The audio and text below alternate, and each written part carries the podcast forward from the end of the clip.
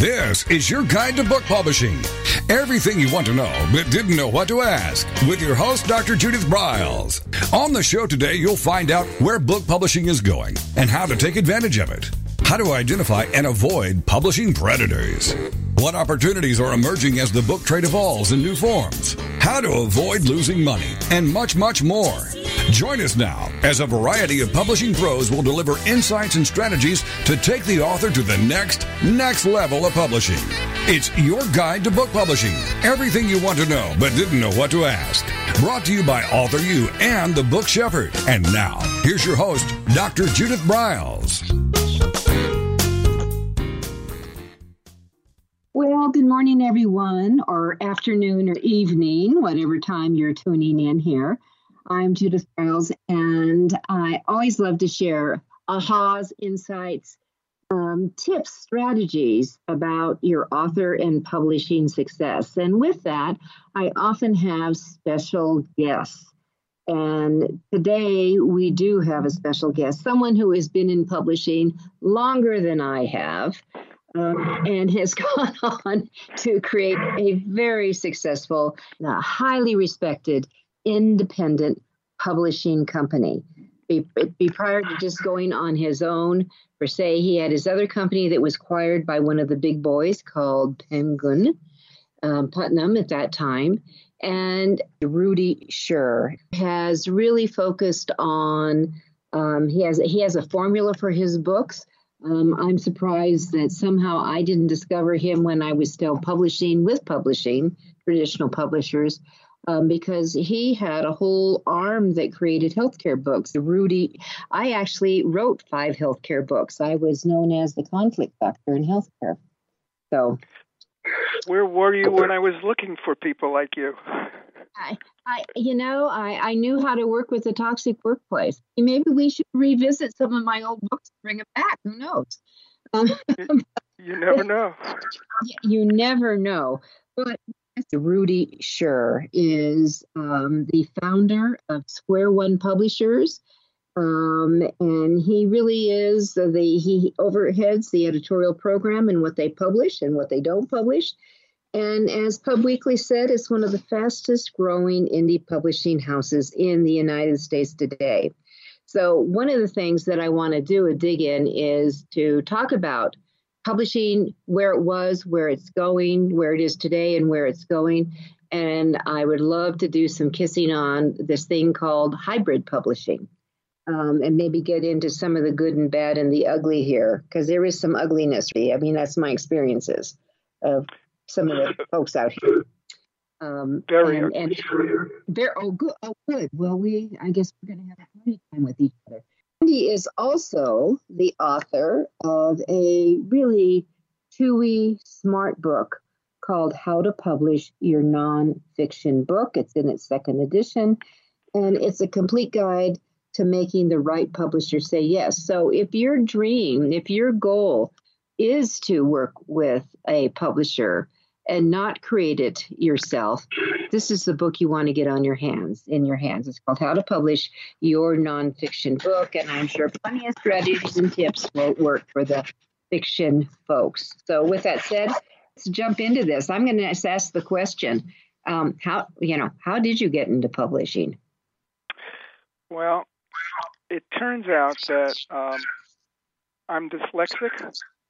Ah. And so, as a uh, teenager, I honestly thought many years ago that everybody had a problem like I had, and it would go away if you read, if you studied as hard as you could. And so, as a teenager, I started to read books. I read books very slowly, but I read books thinking the problem would go away. The problem never went away, but I enjoyed reading books. And so uh, when it came time to find a job after I had gotten married, it turned out that an, a job was offered to me uh, as well, not offered to me, but I had to get one from a college textbook publishing company. And so my first job was a sales rep going around from college to college selling textbooks. And I did that for approximately five years. And at the very end of that time, I thought I could basically do it myself. I thought I knew enough to start my own college publishing company. Hmm. So I actually started a company called Avery Publishing Group with two partners, my best friend and my brother in law. And so we started out publishing college textbooks, and we did reasonably well.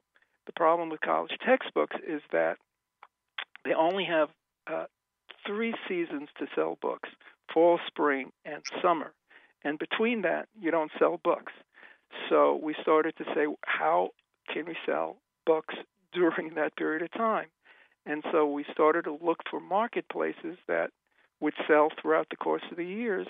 And it turned out that health was one of them.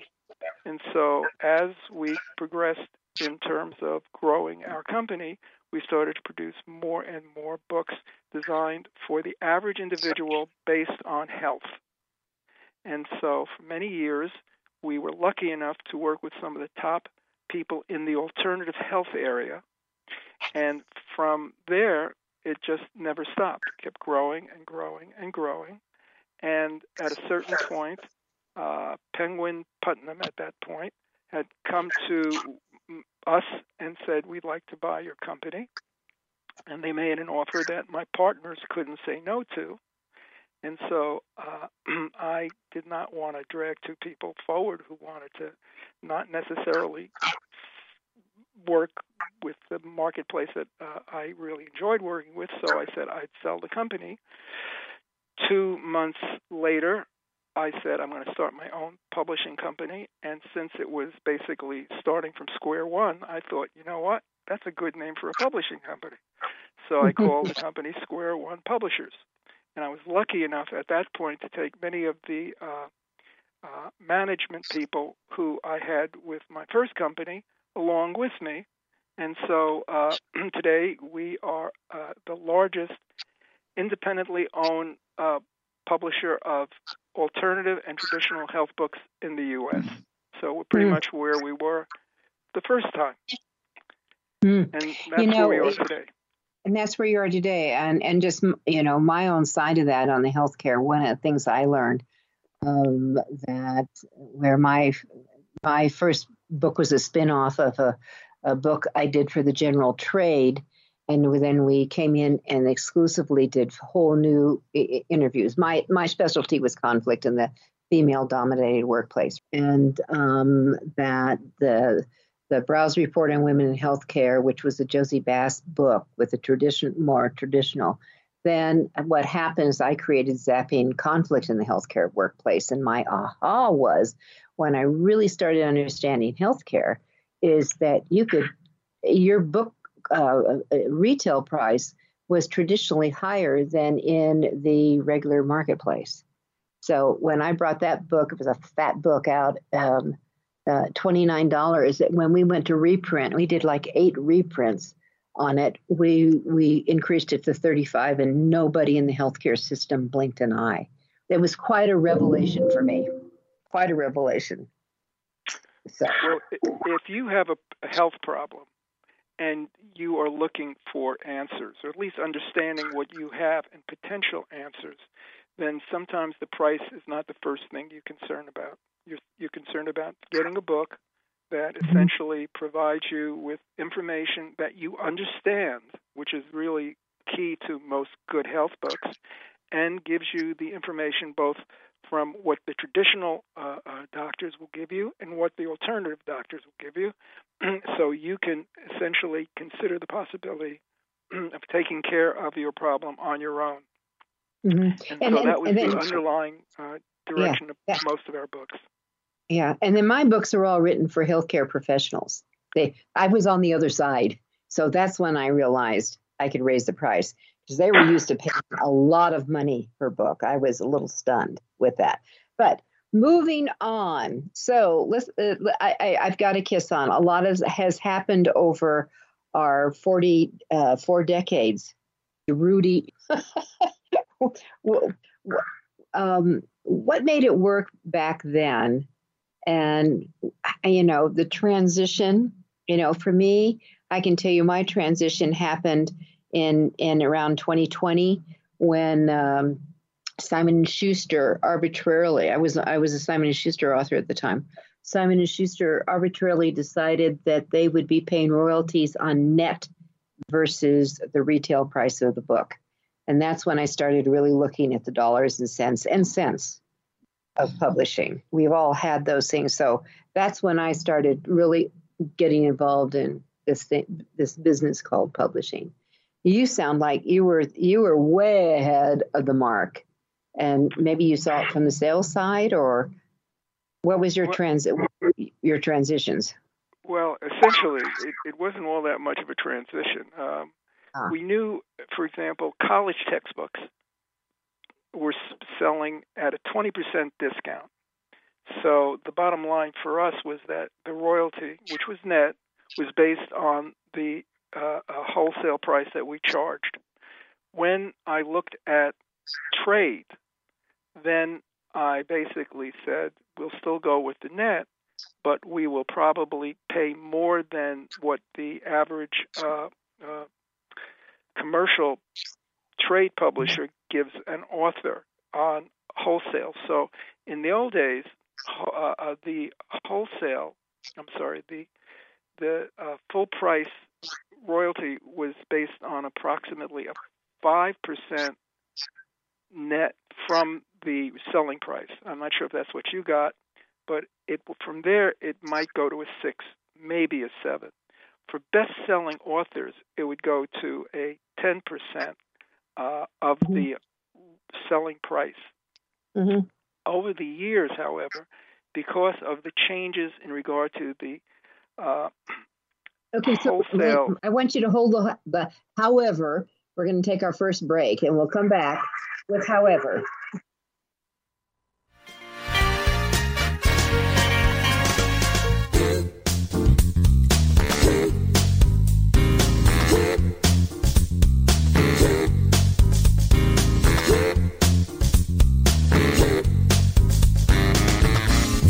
Is your guide to book publishing.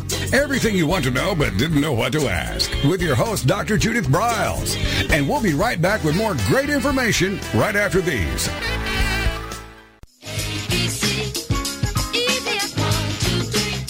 Is there a book in you?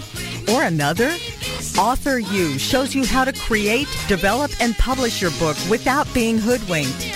If you already have a book out, you will find a supportive and brainstorming community that is connected and creative, no matter where you live.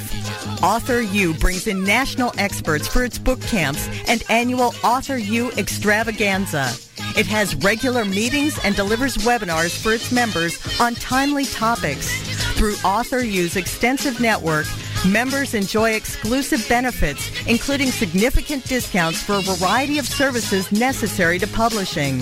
Author U is the premier authoring resource in the country, creating community, education, guidance, vision, and success for the serious author. If you want to create a book that has pizzazz, punch, and panache, Author U is for you. Timely author and publishing tips and articles are posted on its social media platforms, and it is free. Discover Author U, where authors go to become seriously successful. Join Author U today at authoru.org.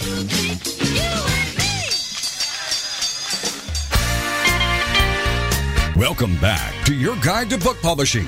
Everything you want to know but didn't know what to ask. If you want to write and publish a book, if you want to be successful as an author, your guide to book publishing, everything you want to know but didn't know what to ask, is for you. Stay tuned and you'll hear about statistics, scenarios, and strategies on what to do now to get you published. So let's get back to the show. And here again is your host, Dr. Judith Briles.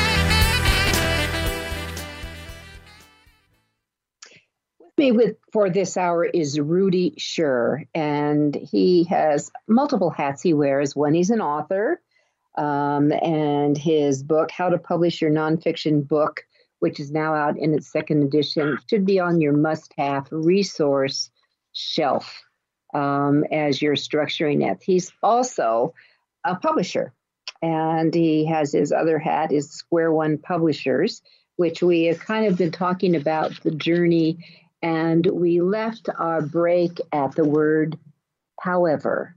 So I'm going to throw it back to Rudy and I'm going to say, however, and let him finish the sentence.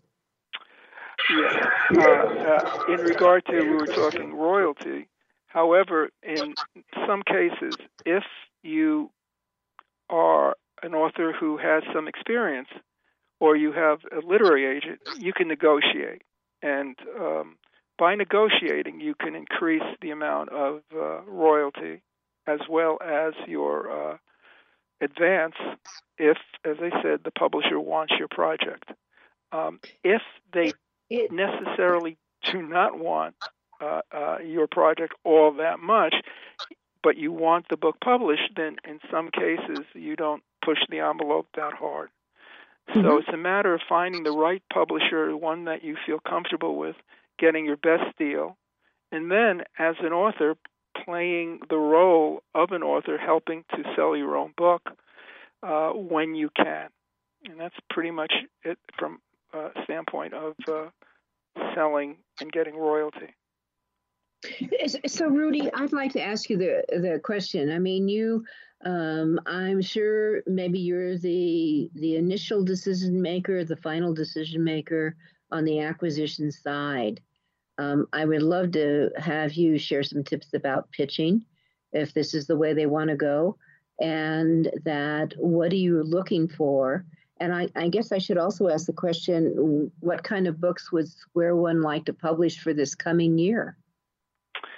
Well, uh, normally the books we publish are uh, more niche markets, books that mm-hmm. are specific for a an audience that look for these kinds of books. And so, in health, for example, um, if we do a book on uh, a situation like dry eye, um, that's not going to be for everybody. But people who mm-hmm. have dry eye would want that book we have mm-hmm. a wonderful book on strokes. And the fact is that, too, if most people, before they suffer a stroke, will not buy a book on strokes. However, if you know of somebody or you have a relative or you yourself mm-hmm. have had a stroke, mm-hmm. you may then, at a certain point, want a book to see exactly what you can do to overcome the many issues you have to face.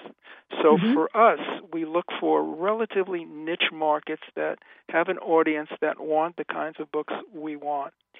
Uh, we extend that to various other areas as well. So we do approximately uh, 20 different marketplaces, each of which have their own particular audience that are interested in the kinds of books we do. So while we publish books on health, we also publish books on uh, education, uh, children who have disabilities. That comes from my own background. And so we have books on various topics that deal with um, educational difficulties. We have books on um, uh, uh on publishing. God, we, we have a number of books that I have found important when it comes to authors knowing about their subject matter. Um, today, you mentioned today's marketplace. Today's mm-hmm. marketplace, mm-hmm. authors, unfortunately, are subject to various promotions that seem wonderful, that seem great. If I listened to them, I probably would want to have them publish my book too. But once you understand some of the basics that they're not telling you about, you realize that you might be going down um, a very uh, uh, dangerous path in terms of losing a lot of money that you'll never see come back to you. And, mm-hmm. and unfortunately, uh, that to a great degree is happening throughout the United States. So for us, as I said, we look for those markets that people want to know more information about. Um, we do not do all that many books that are for general audiences. So for us, we know what we're looking for when we get a, a, a letter from an author telling us about their uh, project. Mm-hmm. And mm-hmm. as the acquisitions editor, for me, it's not all that difficult to see whether or not it would fit the kind of books we're looking for. Well, I'm a big believer in the niche market. Um, and I've always told people the more you niche yourself, the bigger the market can become because you become the whale in the pond versus the sardine in the vast sea. And well put. It's, yeah, I have a poster that says that, Rudy. That's good. Yeah, it's it's so important to understand that. And you know, when you talked about dry eyes, hey, I live in the Rocky Mountains. This is a problem here. Uh, it's, that's oh a, yeah, yeah. You know that the higher climates, the higher altitudes, it's a problem. Why I had to stop wearing contacts. So, with that said, um, that uh, I mean, I, I'm I'm jumping all over the place, but since you've opened the door, what publishers, the expectations, the acquisitions, um, things that are you are looking for, um, with with Foursquare, does that start with um, or Square One? I should not say Foursquare. I'm thinking of my childhood days, Rudy, when I played Square. when you think of Square One, um, hmm. is that are you looking for just that initial career? Are you looking for the full blown proposals? When I started publishing, we had to write full blown proposals with all the ingredients. Uh, in the old days, that was absolutely true. Uh, over the years, however, uh, it's become things have changed. And in the book that I wrote, um, the point I make is that acquisition editors are very busy people, and they wind up having to go through many, many uh, proposals every day. And the longer the material, the harder it is for people as acquisition editors uh, to have to evaluate a manuscript. And so uh, I've always felt that the shorter the proposal, the more focused the proposal, the more likely you will get a reaction from uh, a uh, acquisitions editor. Mm-hmm. And uh, just to give you a little bit of uh, information, your audience, some information, uh, one of the things that I tell them to do is create uh, a cover letter that has four sections in it. The first section which can be a paragraph or two, is an introduction to your book, telling them what the overall plot is, storyline uh, that you want the book to basically be uh, recognized as. The second section or paragraph is a look at the marketplace that you are going for, the audience you are trying to reach. Um, and the reason you do that is, as an author, you want to make the uh, editor feel as though you know who you're writing the book for. The worst thing that I continually see is uh, a note from somebody saying, This book is for everybody. And I'm going, For dead people, for live people, for people who don't read English. I mean, for everybody. There's mm-hmm. no such book as for everybody, or at least there are very few books that are for everybody. So, by virtue of you telling the editor that you have a book specifically for a particular area, whether it's a big area or small area, that that second section becomes really important. And then you can also include some of the names of similar books that have done well that they can recognize. So they understand that you're pretty smart author who knows who they're writing for. The third paragraph or section is about yourself. Um, if you have graduated college, if you are working in a particular job, if you've written anything else that's been published, it's important that the uh, editor know that who you are as an individual, education, why you would be writing such a book. The last section of that cover letter would simply be how much more information would you like to see in order to make a decision?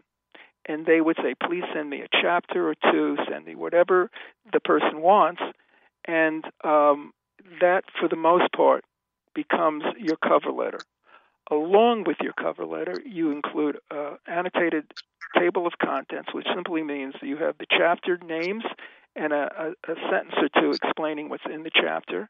And then you have a, a two or three page overview of what your book is. And so you have a relatively condensed uh, package that uh, an acquisitions editor could go through within a few minutes and quickly determine whether or not they want this project.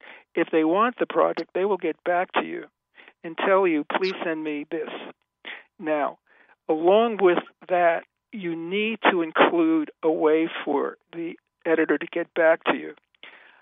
I cannot tell you how many times I get proposals with no way of being able to get back to these people. They don't include a telephone number, they don't include their address, and they don't include um, an email address. I it it's which in and of itself is telling, but the fact is people do that, and when you see something like that happen, even though it may be a, an interesting project, the person who would not necessarily include that information you would be suspect to how that probably uh, that book w- was going to turn out. So mm-hmm. for us, mm-hmm. That particular thing is what I would be looking for. And in the book that I uh, have written, I lay out this information, and specifically for the fact that they do not want to spend 20 minutes, 30 minutes, 40 minutes going through a 100 page proposal it, it doesn't work mm. that way anymore. Well, Rudy, as you went through this incredible gold mine of information over these last few minutes, um, that I'm thinking, where was this man in my life? I was thinking of jumping ships um, and doing it because it has changed. And your last little tidbit is had been one of my hot button pushers that that people choose to stay invisible for whatever reason with the no contact. Um, and I know when I'm done programs, I want to work with someone. If I can't find their phone number in a nanosecond, guess what? You're off my list. With right. that, with that, we'll be right back.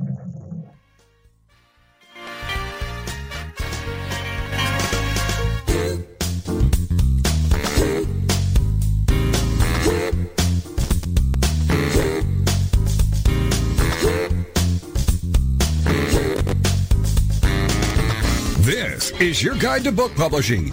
Everything you want to know but didn't know what to ask. With your host, Dr. Judith Briles. And we'll be right back with more great information right after these.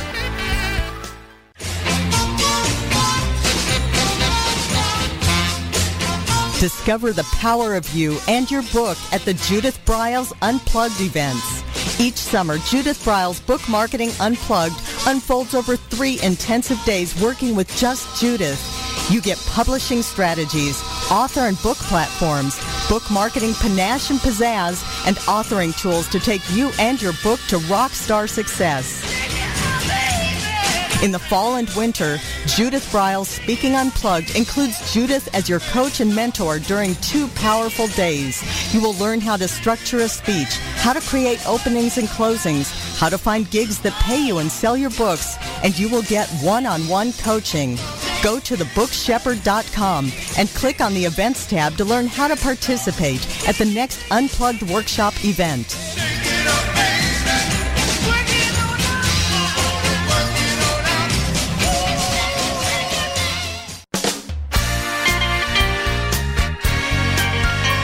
Welcome back to your guide to book publishing. Everything you want to know but didn't know what to ask. Coming up, you'll hear more about statistics, scenarios, and strategies on what to do now to get you published. So let's get back to the show. And here again is your host, Dr. Judith Briles.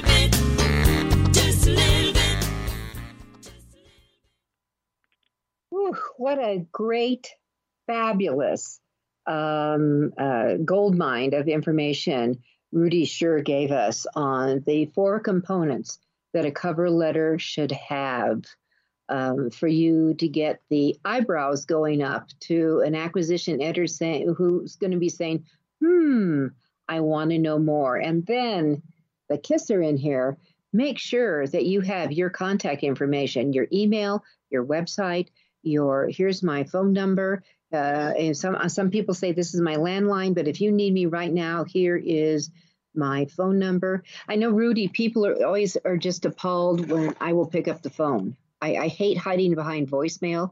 If I'm not working with a client or available with a client, I will pick up the phone um, and and just say if I, I can't talk, but here I will call you within this time, and that's what I do. So it's it's a different world today. If you want to get your book published. Absolutely. And, and so, being able to be contacted in as many ways as you can be becomes absolutely. an important element of uh, reaching out to uh, potential authors.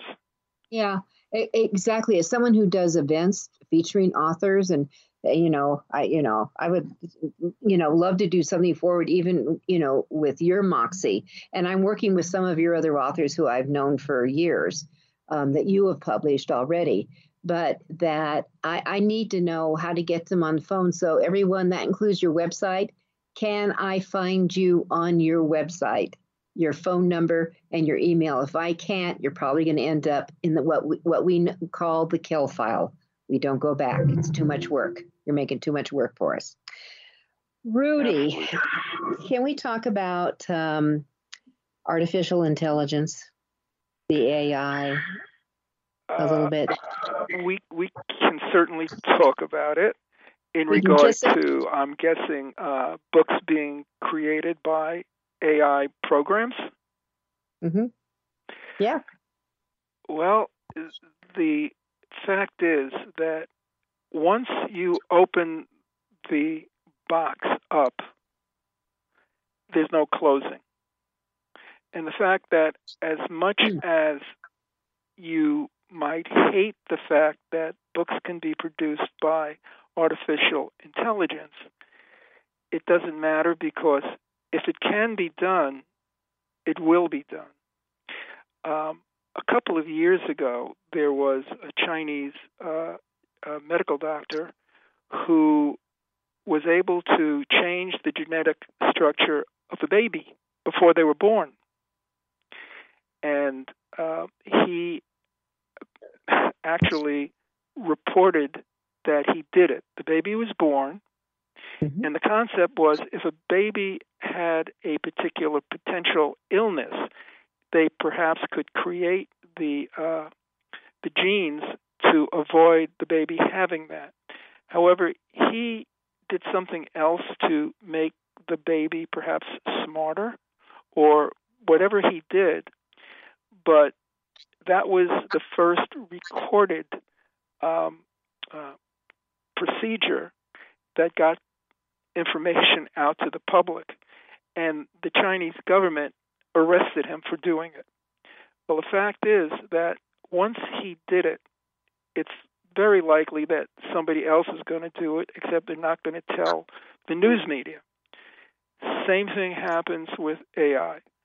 If there's going to be a story, any kind of book produced by AI, somebody's not going to say this material is produced by AI. They're just simply going to take credit for it and run it by. And so the problem really becomes how do you stop it? How do you identify it? And from my standpoint, I I don't see where they can do that. Um, I know that they are now, authors are now looking for certain pieces of information coming out of AI that seems to come from their book. AI is taking sections of words from other places and incorporating it into their material. So uh, the only way I could see that somebody could identify it is if, in fact, they see sections taken from other places. But short of that, you know, it's an, you mentioned the world is changing.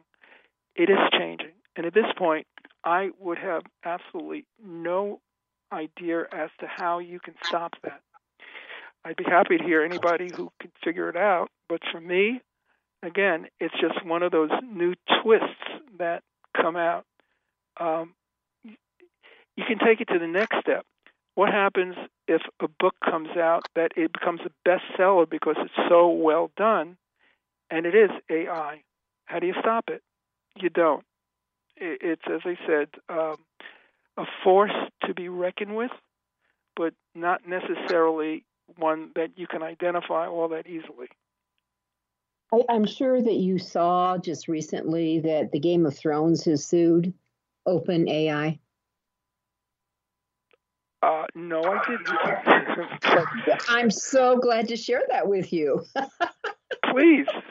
Yeah, they just filed a suit for theft, all, all kinds of things, but it just came out.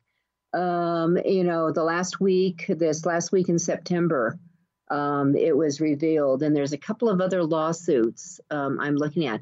There's a tool that I kind of like to check things out, and it's you may be aware of it called Perplexity. And Perplexity actually will identify uh, if you're into the AI um, uh, uh, world, um, it will identify where the resources are, which is always, I think, smart to do. Mm. That's that's good. My thought simply is if they can figure out how to read an AI program to identify it as AI, then somebody along the line in the future will try to figure out how to get around it. Mm-hmm. As I said, we have a lot of smart people, and while there are certain things, again, AI is so new. I mean, six months ago, a year ago, it was it was make believe. Now, mm-hmm. you go on uh, Google, and Google mm-hmm. will tell you, "Would you like to use AI for looking up anything you want?" And so, as I said, this is just the birth of this program. As I mentioned regarding the uh, the ability to change genes, this is just the beginning. And yeah, what happens under the mattress will stay under the mattress until somebody is ready to kind of come forward. And of course, if they want to get thrown into jail, that's their particular situation. But for the most part, as I said, the future simply moves forward. And whether or not you hate it, you love it, whatever, people are going to take advantage of improving what they see as an important step for our future, even if it isn't. Mm, well, and of course, for all of our listeners, I've said it before, but um, if you're trying to copyright something that's been created by AI, um, it's a no no because copyrights are for human intelligence. HI, HI. So oh, that's really good. Oh, really good. Oh, we, I could see we could play together, Rudy. All right, so this going on. But and I did write what happens under the mattress stays and then I put in the lips sometimes. So that's going to be another post. Sometimes, right? As we go on. Hey, um, before we get up to this next break, I, you know, number one, I don't want this to end today, but before we get to our final break, let's can we kiss on some of the uh, the, the changes that have happened, and this certainly um, uh, so let's start with the self-publishing evolution. Dan Poynter was a close friend of mine, as well as with Brian Jud, who is one of your authors as well. Um, and a lot's happened. That stigma, the nose up in the air, and there's some amazing things that have come out of self-publishing, which I really refer to in most cases as the evolution of where indie publishing came into play. But you may alter my thinking here. No, I, I actually agree with you. The fact is that from what I have read, each year the number of self published books continue to grow. At this point, there are over 2 million mm-hmm. self published books that come out each year. I know. Now, of that, uh, not a, a small portion of 2 million uh, are people who want to see if they can sell their books to the general market, to markets that they feel their book would fit into. The larger portion of that market are for people who want to simply publish their books for their own needs, for their family, for friends, not necessarily for uh, general consumption. Mm-hmm. But in any case, the the bottom line is that it provides people with an ability to pass on information to future generations. So they can say, this is what your grandfather did, this is what mm-hmm. your great grandfather did, this is what your great great great grandfather did. Mm-hmm. Mm-hmm. And so the ability to do that is now open for anybody who simply wants to write their history down or write a novel down or write whatever they want to do and preserve it in a book. And that book can basically be not only just as on a paper, but it can be an ebook and it can be turned into an audio book. So uh, all sorts of advantages have taken place in regard to that market. Selling the book, however, is its own particular uh, uh, problem. Uh, and that's because unless you're in the business, y- you don't necessarily understand how books get sold. Um, there are a lot of smoke and mirror situations in which people believe something is how it works. In fact, it doesn't work that way. But the more people who believe it, the less problems these people will have to face because they know that's not going to work for most people. We produce a book called uh, How to Promote Your Book. And one of the keys to it is to understand how important an author can be. For most commercial publishing companies, if a book doesn't sell within the first two to three months, they usually back off marketing the book. Authors don't know this, but unfortunately, it is standard. And uh, if a book does reasonably well, they will continue to market for another three months. Uh, if it simply stays where it is, they just move on to what other book they have uh, turned out. It, it, that's authors, called what's next. What's next? All right, we're going to take our final break here. Um, we're going to come back to that time frame. My experience is that I'm seeing the traditional markets back off within a few weeks if there's not a buzz going on your book. But we'll be back. We'll talk. We're talking with Rudy Shur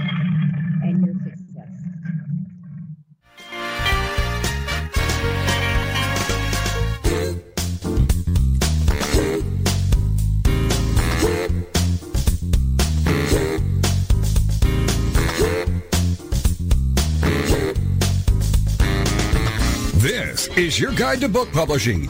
Everything you want to know but didn't know what to ask. With your host, Dr. Judith Briles. And we'll be right back with more great information right after these.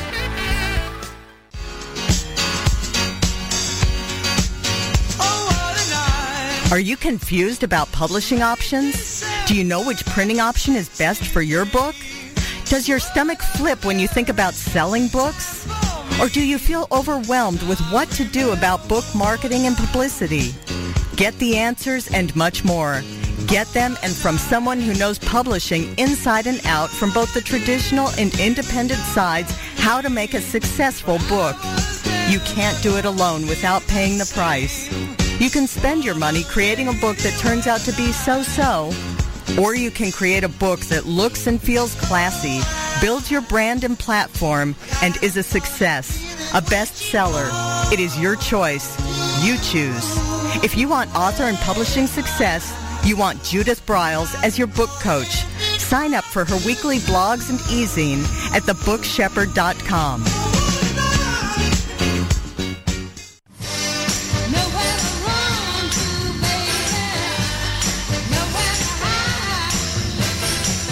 The book shepherding concept is simple. The publishing world is changing, and so must you.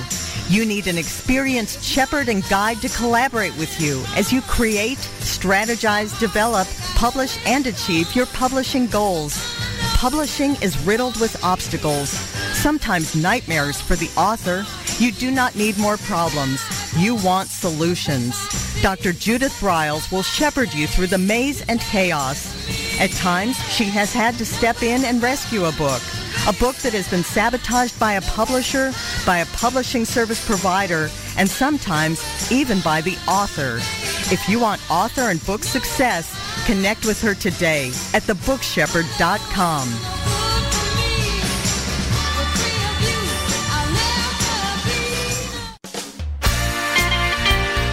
Welcome back to your guide to book publishing. Everything you want to know but didn't know what to ask. If you want to write and publish a book, if you want to be successful as an author, your guide to book publishing, everything you want to know but didn't know what to ask, is for you. Stay tuned and you'll hear about statistics, scenarios, and strategies on what to do now to get you published. So let's get back to the show. And here again is your host, Dr. Judith Briles.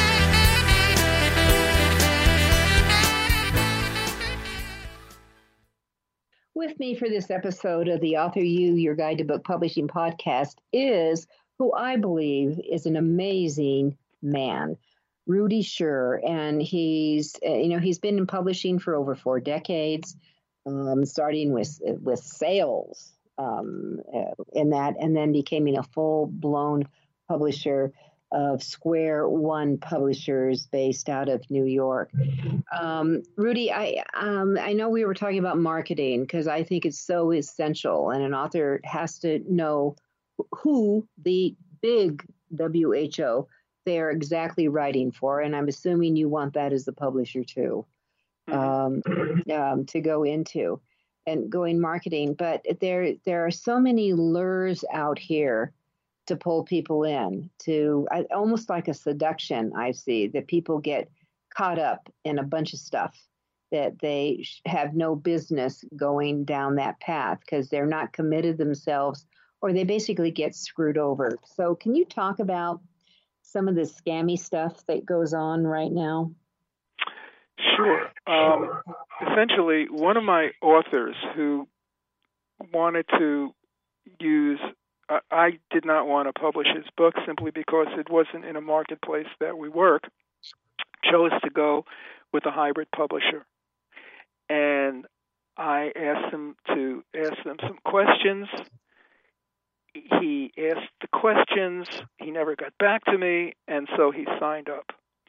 About three weeks ago, he got back to me and asked me a question that I I was I heard, but I couldn't believe. And he said that the publisher he was working with said to him, uh, if he would pay him $25,000, he would be able to get his book sold to a book chain, 5,000 copies of a book sold to a book chain in the UK.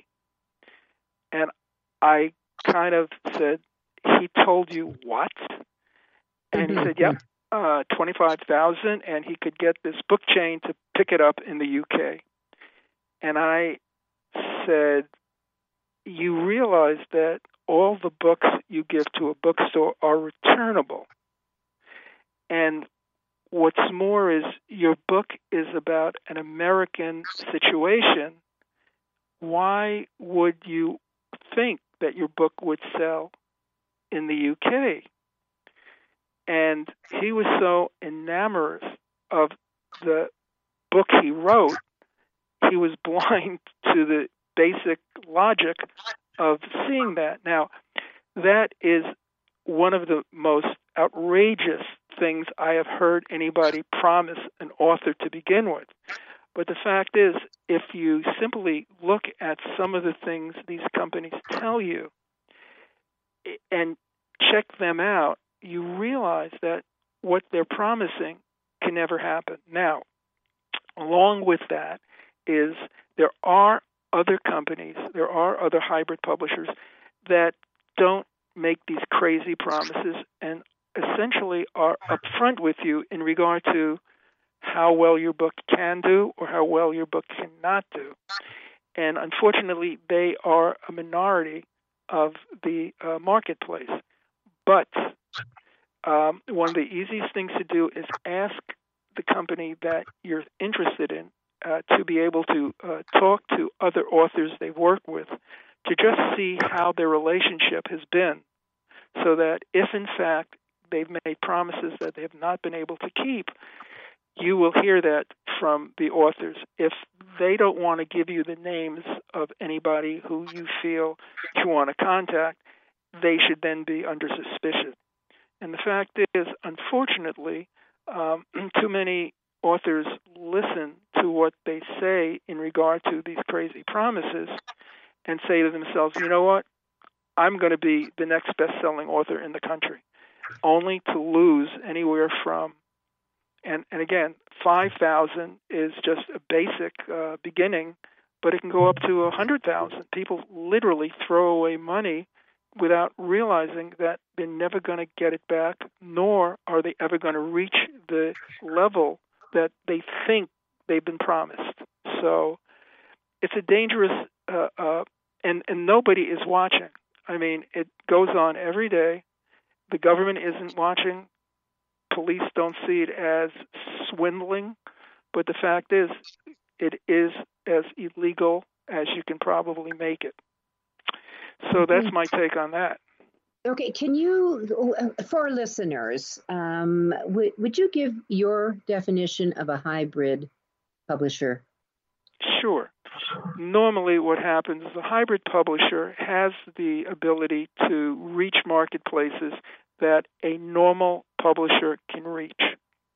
It may be a little different from the standpoint of these markets that they reach understand that these books are, for the most part, self published, but they're done in a way that is professionally prepared by these companies. So the, the good companies know what they're doing.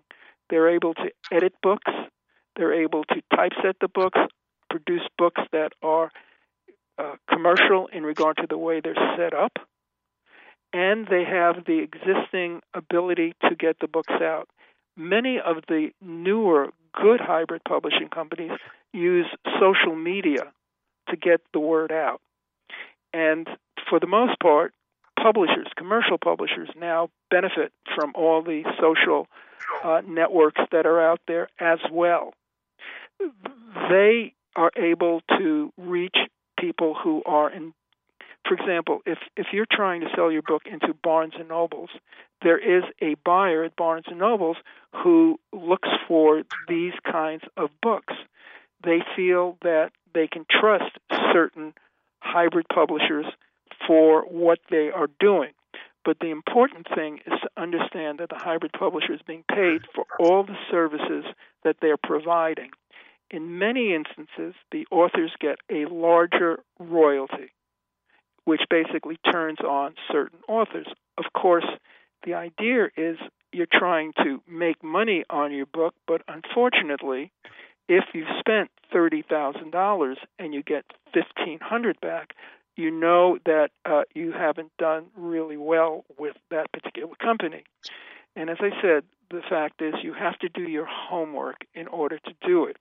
These companies need to basically have good connections with the marketplaces that exist and are able to tell you how to actually get out and market your book correctly. Mm-hmm.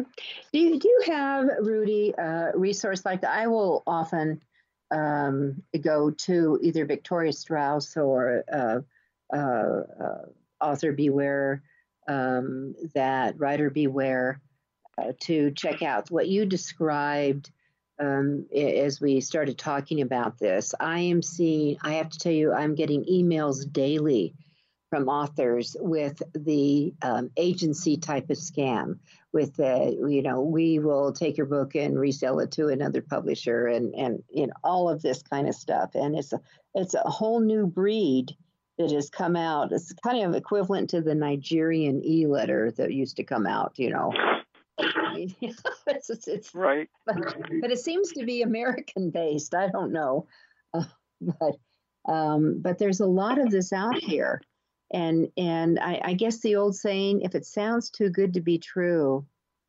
it's not. Mm-hmm. Needs to be reinforced for.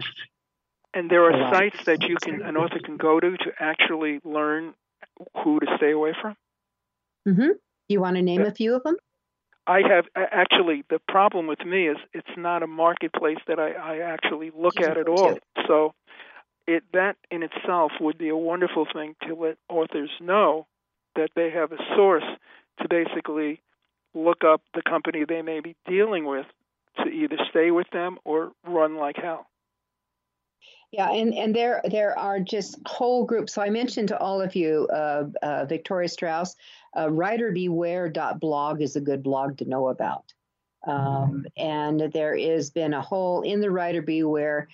Uh, Victoria has a whole whole spiel on uh, the, these um, uh, these publishing and marketing and fake literary agency scams. So it it you need to do all of you your homework uh, I'm giving you the two, you know, the names that I, you know, I trust and I go to, and I actually will write and say, look at, I, this is, uh, I was able to produce a, a, letter, and they said they had been looking for this kind of a letter from this particular group, and it was like nailed it. and we, you know. That, that's what I would know, go out, go to the Google. Everyone, go to the Google. Don't do what 90% of the people do. They stop on page one. You're going to have to dig in. And, and I've done a blog several times on this. You know, you put the name of the company or the person and you add the word scam. Put the name of the company and the person, add the word complaint. The name of the company or the person and add the problems. And, and I, you know, I have like seven keywords you go after and you have to dive down to figure out what's buried because these companies figure out how to bury so they only stay on top on page one. So be careful. That's great information. Yeah, thank you. All right, so what do you see is going to happen? We, you know, we have a, a few minutes here um, left. Where's publishing going? Are print books going to go out of style? Rudy, what do you think? Publishing is going to still be what it is with certain companies controlling the overall market and independents basically finding marketplaces for themselves. Um, it's harder to sell books because of the tremendous number of other books coming out. But if you love what you do, if you turn out books that are important, it's what you want to do. And so, um, as far as publishing disappearing, it's commercial publishing disappearing. It's not going to disappear. The interesting thing I've seen over the years is how these giant publishers continue to grow. And so, as I said, as they grow, they can control more. For us, we'll do what we'll do for the next couple of uh, decades. with that, with that, we're out of time. Rudy, Shur, thank you so much. My pleasure.